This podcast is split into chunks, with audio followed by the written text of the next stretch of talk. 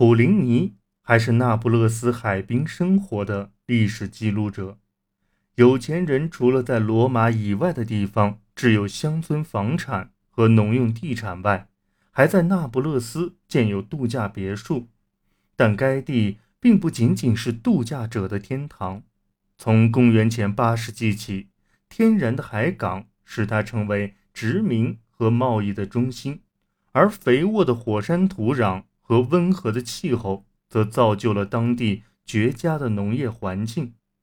沿着海湾分布的城镇都是富裕的度假胜地，在维苏威火山的阴影下，酒馆、浴场和妓院接待着游人和当地的上层人士，而维苏威火山则被人们认为早就是死火山了。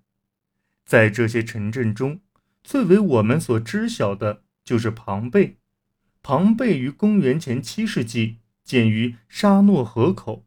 数百年来一直是座经济上毫不重要的港口小城，其居民大多是说奥斯坎语的意大利人。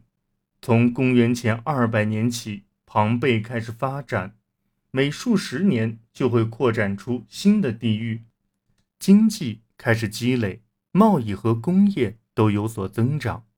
公元前九十一年，庞贝加入反抗罗马的叛乱中。当时，它已经是个颇具规模、繁荣兴旺的港口城市了。两年后，苏拉征服了庞贝，作为惩罚，他在当地建起罗马退伍士兵的殖民地。两千名罗马退伍军人到达当地后，庞贝的行政管理立马发生了改变，拉丁语成了官方语言，货币、度量衡。和地方长官全是罗马的，一座可容纳两万名观众的圆形竞技场在城市边缘建起。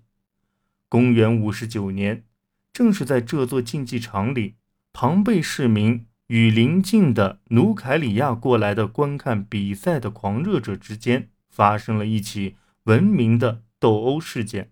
庞贝城的终结以公元六十二年的一场大地震为开端。当时，整座城市几乎被夷为平地，那个地区的许多其他城镇也遭到破坏。但当时没人发现这场灾害预示着其后将有更大的灾难降临。庞贝幸存的城市街区展示了当时人们对区域及居住、商用、工业用途于一身的综合使用，令人印象深刻。在现代人看来，这一古代世界中常见的习惯显得有些奇怪。妓院、作坊和散发着臭味的工厂就位于华丽建筑旁，有时甚至就在那些建筑内。有证据显示，在同一处地方就集中了石灰生产工厂、金属作坊、收集尿液的洗衣房、染坊、鱼池以及鱼酱生产工厂。在鱼酱生产过程中，大量的鱼肠会被置于阳光下暴晒发酵。我们必须承认，有些房东似乎比其他房东更热烈地拥抱了这些经济领域，其他一些项目则显得温和得多，尤其是城外那些鲜花和香水的花园。但并非所有的当地产业都大获成功。庞培酿的酒。饮后会引致宿醉，这点尽人皆知。甚至当地有机会时，也转而饮用进口酒。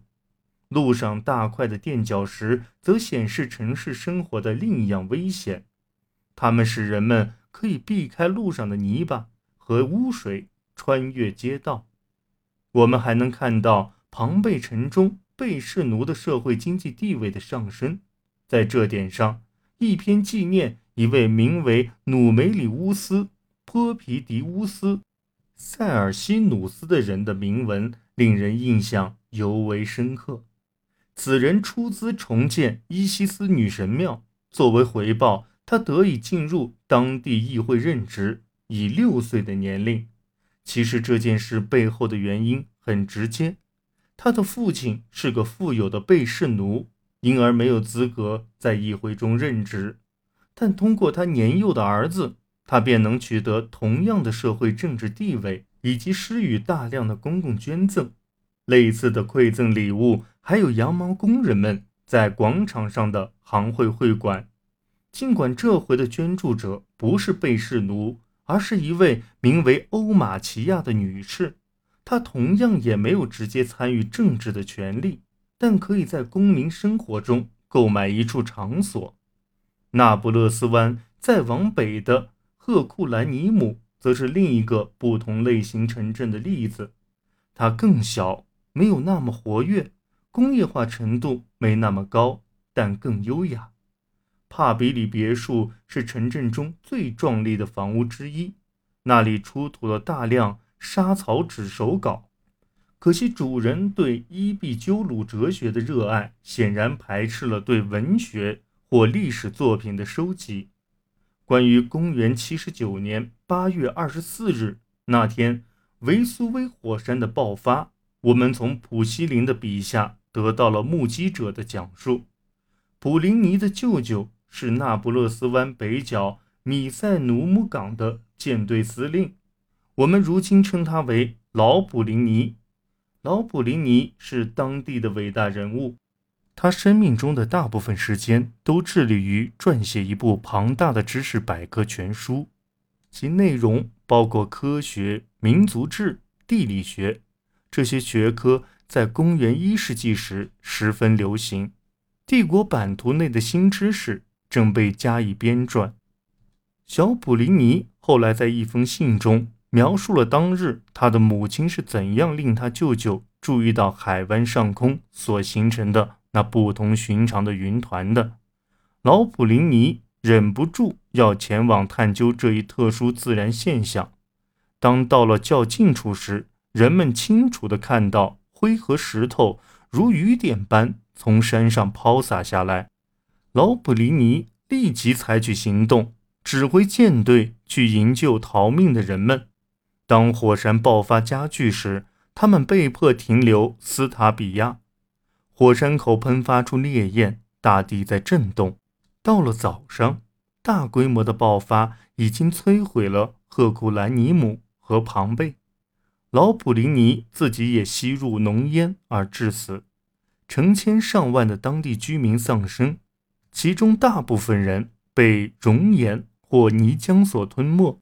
维苏威火山在摧毁了被淹没的城镇和乡村的同时，也保存了他们，令人惊讶地为后人记录下这些瞬间灭迹的繁华喧闹的城市中的日常生活情景。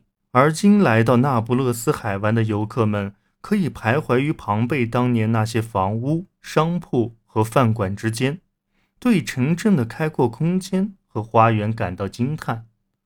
与成群观光者一起坐在戏院和圆形竞技场里，世界上再没有其他地方能像赫库兰尼姆和庞贝这两个城镇那样，让我们如此贴近古代的世界。